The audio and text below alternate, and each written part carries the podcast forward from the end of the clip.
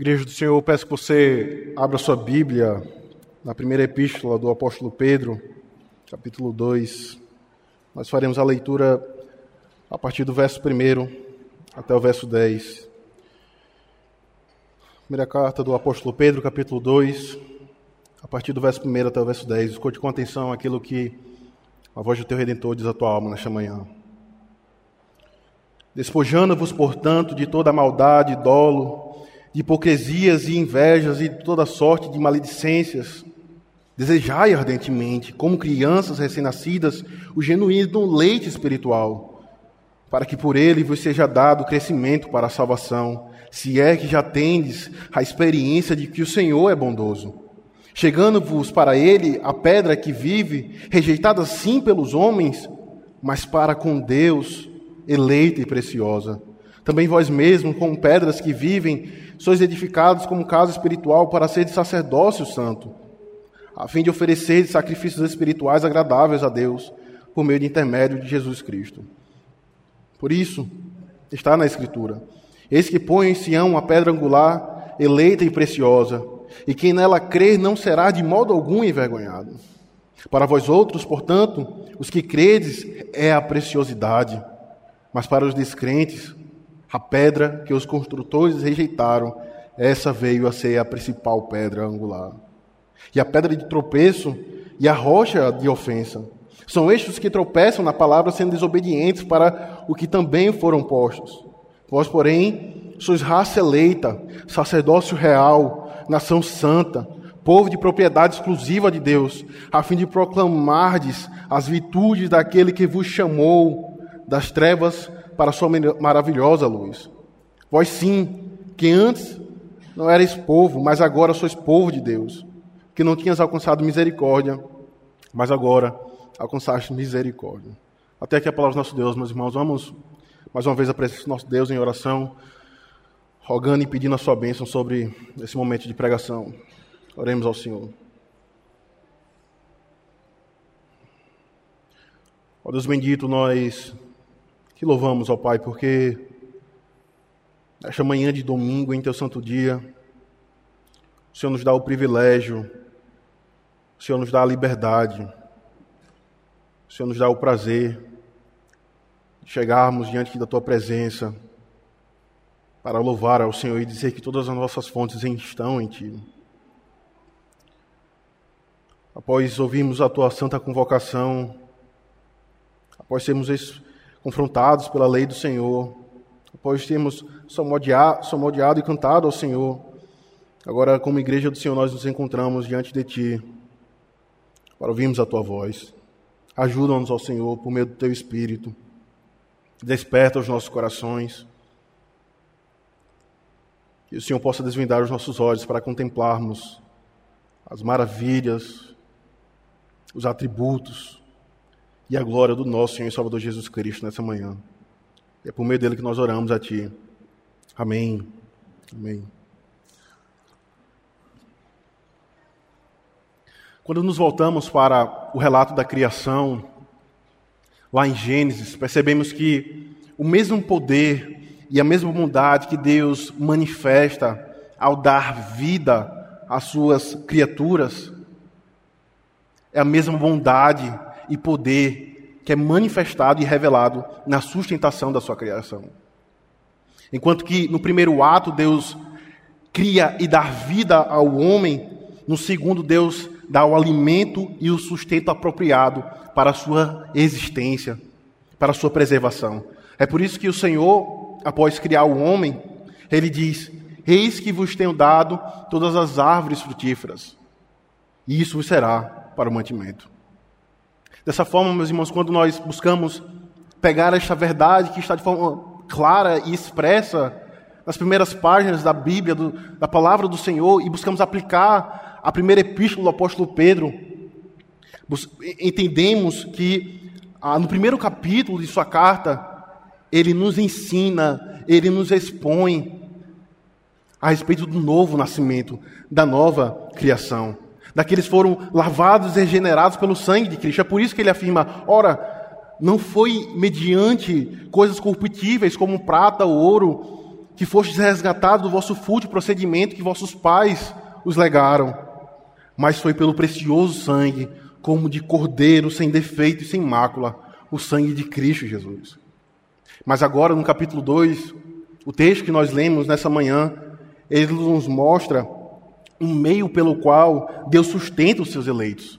Aqueles que experimentaram a nova criação, eles devem desejar ardentemente o genuíno leite, a palavra do Senhor, como recém-nascidos, se é que tem experimentado que o Senhor é bom. Perceba, criação e preservação. O Senhor cria e sustenta a sua criação. O Senhor salva os seus eleitos, como Ele também dá o um meio apropriado para sustentá-los.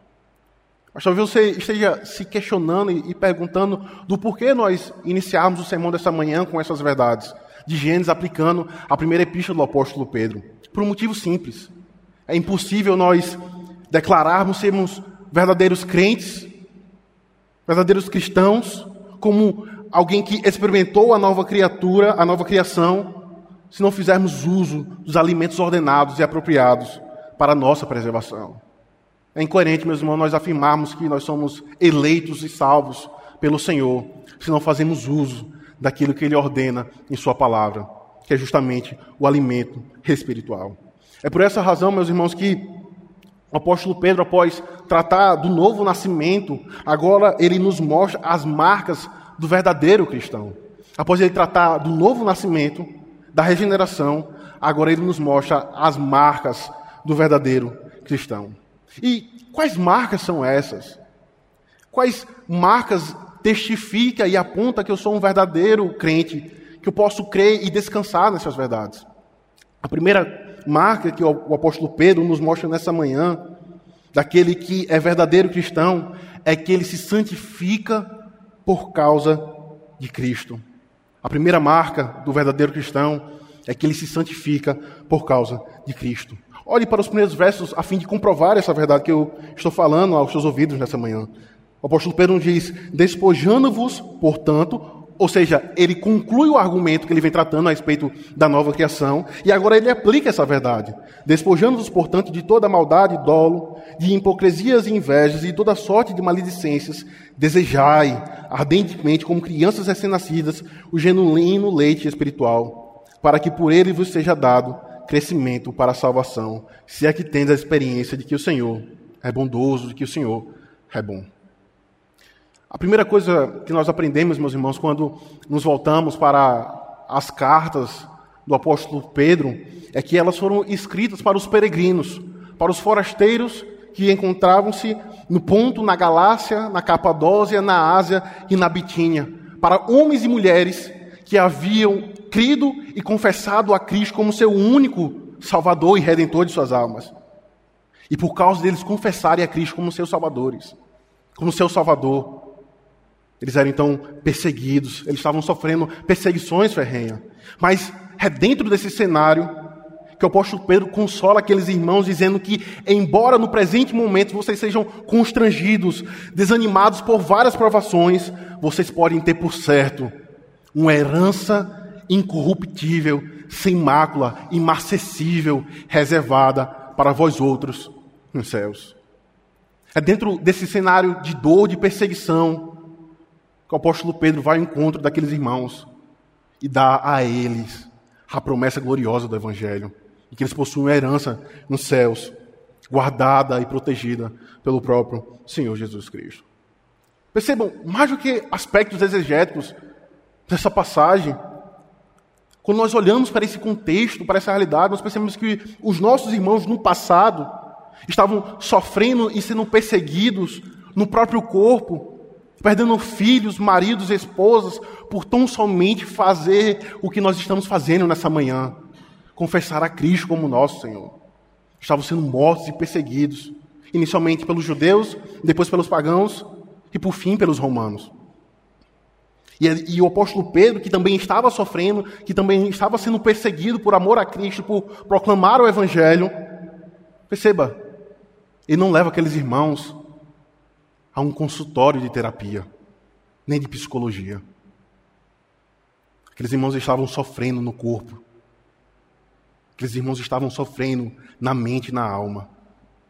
Mas eis a revelação inspirada do Senhor nessa manhã que vem ao nosso encontro e nos mostra que o apóstolo Pedro não os conduziu a um consultório de psicologia, mas ele tão somente pregou o evangelho, dizendo: Deus nos regenerou para uma viva esperança mediante a morte e ressurreição de Cristo Jesus. Isso foi e ainda é suficiente para consolar o coração dos homens.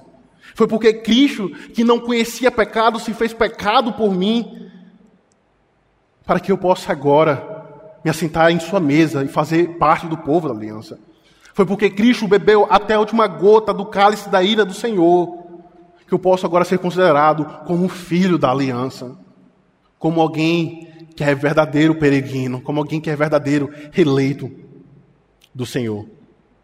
É porque Cristo, ele foi morto e ressurgiu, é que o nosso trabalho, as nossas dores, a nossa labuta, ela não é em vão. Era isso que o apóstolo Pedro estava dizendo àqueles irmãos. O vosso trabalho, o vosso sofrimento, uma vez que Cristo morreu e ressuscitou, ele não é em vão, porque mediante a sua ressurreição e ascensão foi garantida aos eleitos do Senhor uma promessa e uma herança inacessível nos céus. Mas ao mesmo tempo, o apóstolo Pedro queria que cada um daqueles irmãos soubessem que eles estavam sofrendo pelo motivo correto e não por falso testemunho. É importante que você entenda essa realidade que o apóstolo Pedro está exortando, encorajando e consolando aqueles irmãos. Queriam, o apóstolo Paulo queria que aqueles irmãos tivessem a certeza plena de que eles estavam sofrendo e sendo perseguidos pelo motivo correto e não por falso testemunho. Sabe por quê? Porque muitas vezes sofremos e somos perseguidos em nosso trabalho, não por sermos cristãos, mas por sermos maus funcionários, por darmos mau exemplo de que realmente nós acreditamos e confessamos a Cristo. Era por isso que o apóstolo Pedro queria que aqueles irmãos tivessem a certeza plena de que eles estavam sendo perseguidos pelo motivo correto e não pelo falso testemunho. Somos perseguidos, meus irmãos, por darmos falsos testemunhos. Sofremos a semelhança dos nossos pais no deserto e no cativeiro, no cativeiro babilônico, por desprezarmos a lei do Senhor, por desprezarmos a sua santa palavra. Mas se, por outro lado, eu sofro, eu sou perseguido, eu sou desprezado, eu sou escanteado em meu trabalho, em minha família, em meu ciclo de relacionamento, por assim dizer, por confessar a Cristo e por obedecer aos seus mandamentos, então sim, vale toda a pena sofrer. Então, sim, o viver é Cristo e o morrer é lucro. Se eu sou perseguido e se eu sou maltratado pelo motivo correto. Então, é incompatível, meus irmãos, nós afirmarmos sermos cristãos se cultivamos pecado no porão dos nossos corações.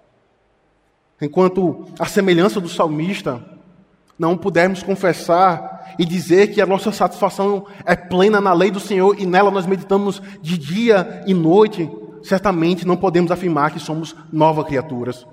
E nós também não podemos afirmar que nós somos perseguidos por sermos cristãos. Então, é dentro dessa perspectiva,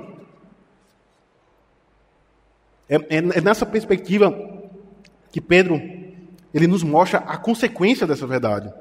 Vocês devem urgentemente, uma vez que vocês foram regenerados, despojar-vos de toda maldade, dolo, hipocrisia, inveja e maledicência. Com isso, Pedro estava querendo alertar que aqueles que se autodenominam cristãos, aqueles que se autodenominam verdadeiros crentes, mas vivem como demônios em seus lares, esses não podem ter a certeza absoluta de que herdarão os céus. Mas ao mesmo tempo, Pedro, como alguém que caiu e por isso ele não era legalista, mas era alguém que amava verdadeiramente a lei do Senhor e a Cristo. Ele estava querendo consolar aqueles irmãos que, embora regenerados, ainda lutavam com os seus pecados. Que o velho homem, embora crucificado, ainda grita e luta constantemente para nos derrubar. Que ainda que sejamos santos, não somos aquilo que deveríamos ser. Que embora seja verdade quando nós olhamos para o todo das Sagradas Escrituras, que aquele que é nascido de Deus não vive em pecado, também é verdade que se dissermos que não temos pecado, enganamos-nos a nós mesmos e a verdade não está em nós. E a verdade não está nós. Em nós. O puritano Thomas Boston, tratando dessa realidade do, da nova criatura, da, da regeneração, ele diz que o cristão é semelhante a um homem que não mora sozinho em sua casa, a um vizinho enfermo, a um vizinho doente que insiste em visitá-lo constantemente. O nome dele? Natureza corrupta. E tudo isso, meus irmãos, o Senhor, Ele nos ensina, Ele faz para nos levar prostrado diante dele, a fim de, a fim de reconhecermos a nossa dependência dele como crianças recém-nascidas. É aí que o apóstolo Pedro, ele continua sua, o seu argumento, ele continua em sua argumentação. Ele diz que, assim como recém-nascidos, que desejam ardentemente os seios de, sua, de suas mães, porque lá eles sabem que há a fonte do seu sustento, o apóstolo Paulo conclui, da mesma forma vocês devem desejar ardentemente o genuíno leite, que é a palavra do Senhor. A saber, que é a palavra do Senhor. E o motivo dessa busca ardente, a base para se buscar ardentemente a palavra do Senhor, é o que ele nos diz. Se você acompanhar no finalzinho do verso 2, ele diz: Para que por meio da palavra vos seja dado crescimento para a salvação. Esse é o motivo pelo qual você deve desejar ardentemente, e este é um aspecto, e esta é uma marca dos verdadeiros crentes. Eles se santificam por amor e por causa de Cristo. Por amor e por causa de Cristo. Sabe, é importante que você dê uma pausa aqui e considere atentamente a profundidade das palavras do apóstolo Pedro. Muitas vezes nós choramos e, e, lamentamos e até mesmo questionamos, dizendo: até quando eu irei lutar contra esse vício? Até quando eu irei lutar contra esse pecado? Provavelmente eu sinto lhe informar que você travará essa batalha pelo resto da tua vida. Mas a questão, a quem você está alimentando?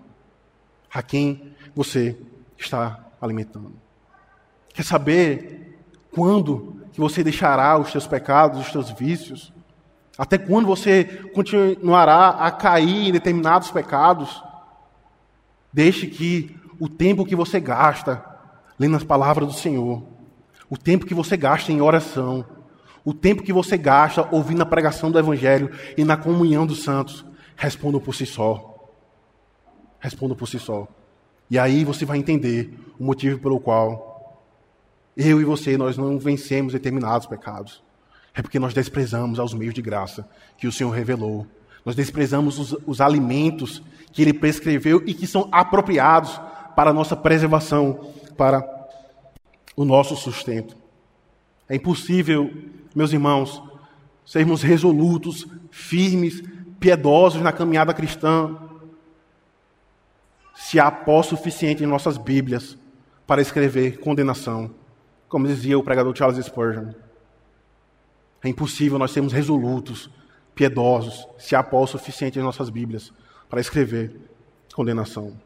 Mas percebam que o fundamento da exortação do apóstolo Pedro para que os eleitos do Senhor amassem as Escrituras, mortificassem os seus pecados e fossem como crianças recém-nascidas, dependentes do Senhor, é porque, eles já, é porque eles já haviam conhecido e experimentado que o Senhor é bom. Ele diz no verso 3: Se é que tendes experiência de que o Senhor é bondoso. Percebam, experimentamos que o Senhor é bom, amamos a Sua lei e, por fim, mortificamos os nossos pecados. Se revertermos a ordem, tenha por certo que você cairá no abismo do legalismo. Sabe por quê? Porque nenhum vício, nenhum pecado será abandonado, será deixado de lado apenas com a confrontação da lei.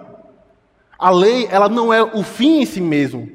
Mas a lei é como um aio, é como um professor, é como um tutor que nos conduz à cruz do Calvário para que lá a tua alma seja consolada e descanse na obediência ativa e passiva de Cristo. Esse é o fim principal da lei do Senhor. É por isso que o pecado, meus irmãos, quando ele vem ao nosso encontro, ele busca fincar as suas raízes para nos, para nos divertirmos com ele. Ele nos promete que seremos como deuses. Ora, se não foi isso que Satanás disse a Eva. Mas aí quando o pecado ele entra e se apodera de nós, ele nos deixa sozinhos, até que percebemos que nós não estamos aptos para estar na presença do Senhor.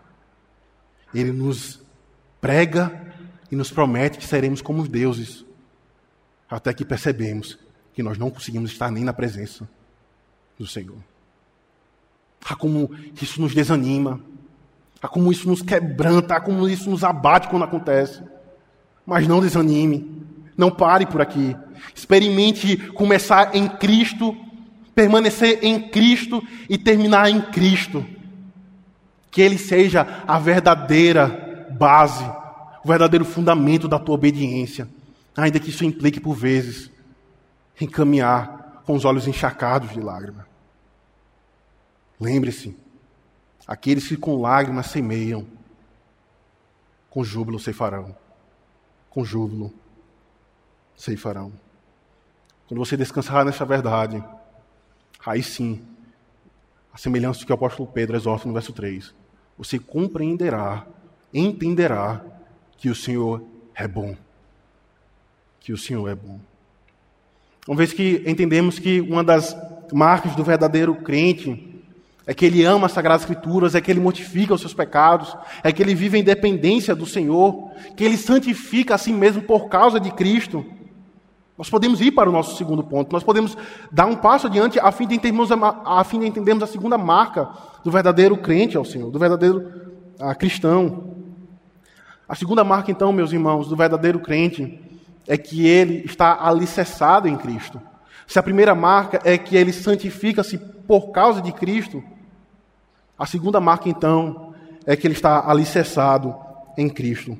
Acompanhe comigo novamente, a partir do, do verso 4, a fim de comprovar o que eu estou ensinando aos irmãos nessa manhã. Que a marca do verdadeiro crente é que ele está alicerçado em Cristo. Ele diz no verso 4, a partir do verso 4: Chegando-vos para ele a pedra que vive rejeitada sim pelos homens, mas para com Deus eleita e preciosa. Também vós mesmos, como pedras que vivem, sois edificadas para casa espiritual, para ser sacerdócio santo, a fim de oferecer sacrifícios espirituais agradáveis a Deus por intermédio de Jesus Cristo. Por intermédio de Jesus Cristo. Vejam que a base de todos os benefícios, de todos os privilégios que os crentes desfrutam em sua vida, em sua peregrinação, é a sua união com Cristo. É aí que Pedro faz a transição do que éramos, do que nós, do que, de quem nós somos, para onde estamos. Se no verso primeiro ele nos mostra quem somos, que nós devemos santificar a nós mesmos por amor a Cristo, ele agora nos mostra aonde nós estamos. Somos como crianças recém-nascidas que precisam do leite para crescer, mas estando em Cristo, somos edificados como igreja e como cristãos, como indivíduos. E o segredo, por assim dizer, dessa edificação, desse fortalecimento, desse alicerce em Cristo, é justamente a comunhão com o Senhor. É por isso que o apóstolo Pedro irá dizer: chegando-vos para ele a pedra viva, a pedra que vive. Ou seja, uma vez que Cristo é aquele que dá vida, porque Ele é a própria vida, não buscá-lo é tolice. Não buscá-lo é tolice. É por isso que a semelhança daquela mulher que há anos sofria com hemorragia, que foi ao encontro de Cristo, crendo que Ele poderia dar vida, é que Ele é o fundamento ele é o, alicerce da nossa existência. Essa é uma das marcas do verdadeiro crente, do verdadeiro cristão. Ele tem como fundamento de sua vida, como base, como alicerce, Cristo Jesus. E este ato de chegar-se ao Senhor, esse ato de, se, de, de achegar-se a Jesus, Não é apenas um ato pontual, que geralmente nós costumamos ter em nossa conversão, onde vem em nós um, pleno senso da nossa pecaminosidade e por isso nos prostramos diante de Cristo. Mas esse ato de buscar a Cristo é um ato contínuo, é um ato diário, é um ato que marca as nossas vidas. É um ato que marca as nossas vidas. Richard Barker, e não Baxter, mas Richard Barker, um político cristão do século XVI, lá na Inglaterra, um homem piedoso e temente ao Senhor, ele diz as seguintes palavras quanto a esse ato de buscar a Deus. Ele diz: O motivo de Deus não ouvir as orações de alguns é porque eles não clamam, é porque eles não buscam ao Senhor. O motivo de Deus não ouvir aqueles que clamam é porque eles não clamam nas profundezas do abismo. Mas experimente juntar o clamor e as profundezas lado a lado, e aí você enxergará e ficará sabendo que Deus nunca rejeitou uma oração. Quando o clamor está associado nas profundezas do amor ao Senhor, do amor a Cristo. Uma vez que eu estou em Cristo e Ele é o alicerce da minha vida, isso me leva a estar constantemente diante do Senhor, a estar constantemente diante daquele que é o fundamento da minha vida. No entanto, é importante, no entanto, é importante que entendamos que esse ato de ir a Cristo, que é uma ordenância, que é um imperativo que o apóstolo Pedro nos dá nessa manhã, é um ato que não procede de nós mesmos, mas é um ato que primeiramente procede do próprio Senhor. É por isso que o apóstolo João, em sua primeira epístola, ele vai dizer: Nós só o amamos porque ele nos amou primeiro. Mas não apenas isso. Ele não apenas nos amou primeiro, mas ele agora nos torna participantes do seu reino. Nós que nos encontrávamos mortos em nossos delitos e pecados, e por natureza éramos habitação de Satanás, agora em Cristo, como o apóstolo Pedro irá nos dizer no verso 5, somos casa espiritual. Nós que éramos rebeldes e desconhecidos e profanos, e idólatras, oferecendo sacrifícios aos nossos deuses, agora em Cristo somos como, agora em Cristo somos como sacerdotes santos, aptos a oferecer sacrifícios que sejam agradáveis diante do Senhor.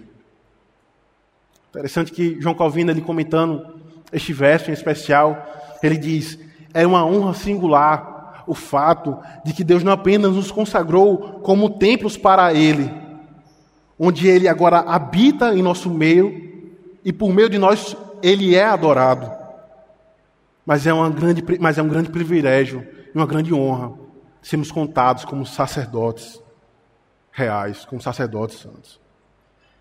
Percebo que as implicações que o apóstolo Pedro nos dá é que nós éramos mortos, habitados por Satanás, sendo guiados pelo príncipe da potestade, mas agora em Cristo somos casa espiritual.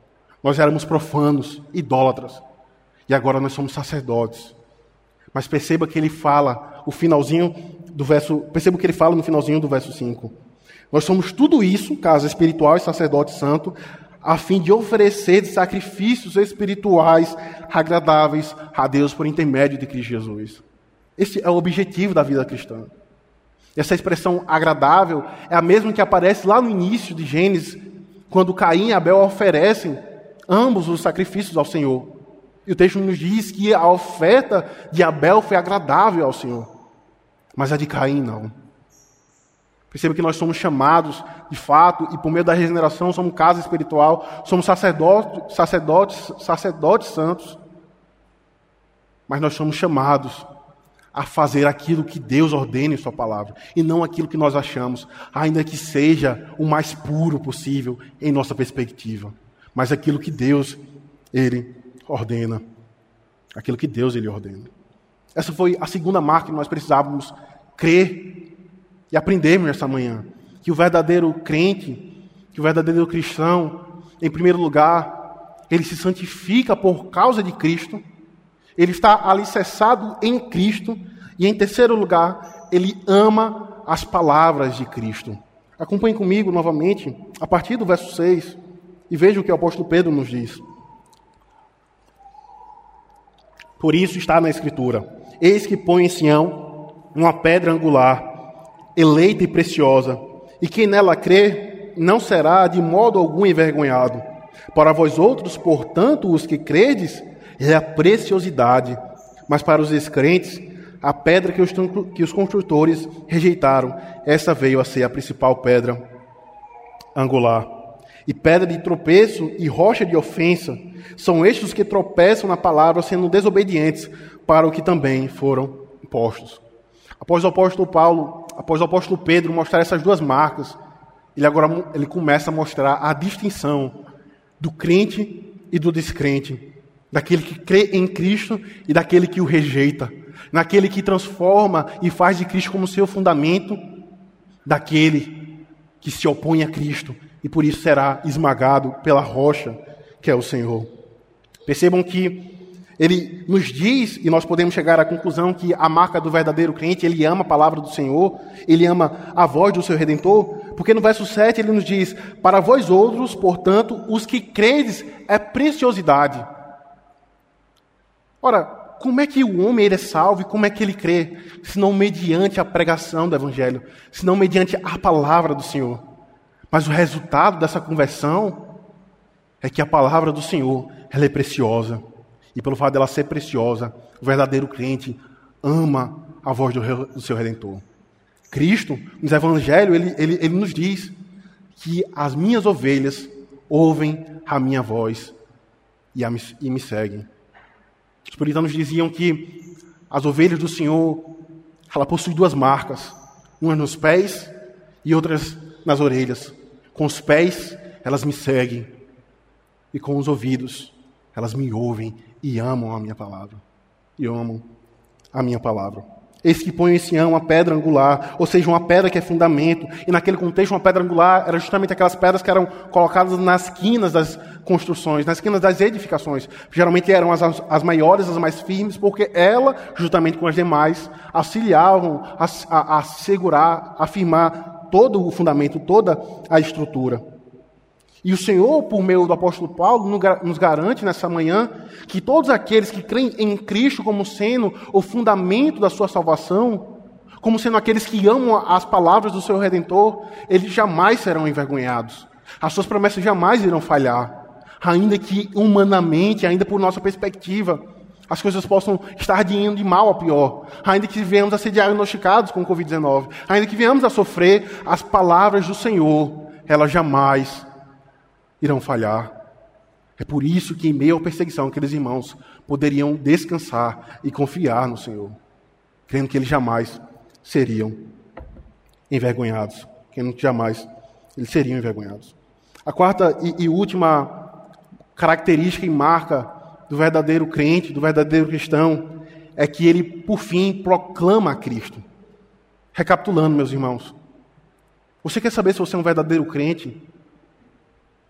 Busque saber se você se santifica por causa de Cristo, se você tem como alicerce Cristo, se você ama as palavras de Cristo, se você proclama a Cristo. Veja o que ele nos diz no verso 9: Vós, porém, sois raça eleita, sacerdócio real, nação santa, povo de propriedade exclusiva de Deus, a fim de proclamar as virtudes daquele que vos chamou das trevas para a sua maravilhosa luz. E vós, sim, que antes não erais povo, mas agora sois povo de Deus, que não tinhas alcançado misericórdia, mas agora alcançaste misericórdia. O apóstolo Pedro, então, ele nos dá o fundamento, ele nos dá a garantia, justamente daquilo que nós tratamos no início desse sermão, que nós éramos profanos, mas agora nós somos sacerdócio real. E lembre-se que na antiga aliança, no Antigo Testamento, nem todos eram sacerdotes. Eram homens específicos, homens que eram de uma determinada tribo e que eram ah, designados para servir no templo e na casa do Senhor, intercedendo pelo povo e realizando os sacrifícios. Mas agora, na nova aliança, o apóstolo Pedro nos diz que a igreja do Novo Testamento, a igreja visível do Senhor, ela é sacerdócio universal, ela é sacerdócio real que isso implica, meus irmãos? Quais são as implicações dessa verdade?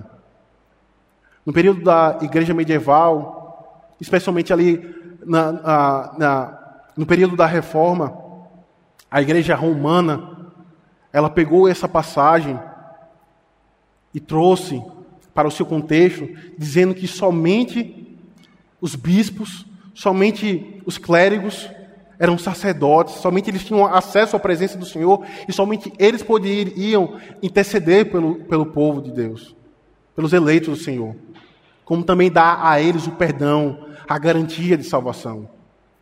Mas Martinho Lutero, ele interpreta esse texto e ele combate, ele rompe com a Igreja Católica Romana, dizendo que não, todos os eleitos do Senhor são sacerdotes, porque por meio de Cristo todos têm acesso ao Pai e todos podem servir uns aos outros, como sacerdotes no passado serviam.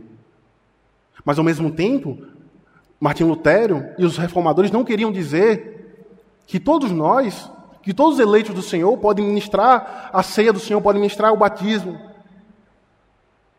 Porque, ao mesmo tempo, ele estaria indo de encontro àquilo que o apóstolo Paulo nos, nos ensina e nos expõe em Efésios, dizendo que Cristo é o cabeça da igreja e, como cabeça da igreja, ele dá dons diversos ao seu rebanho.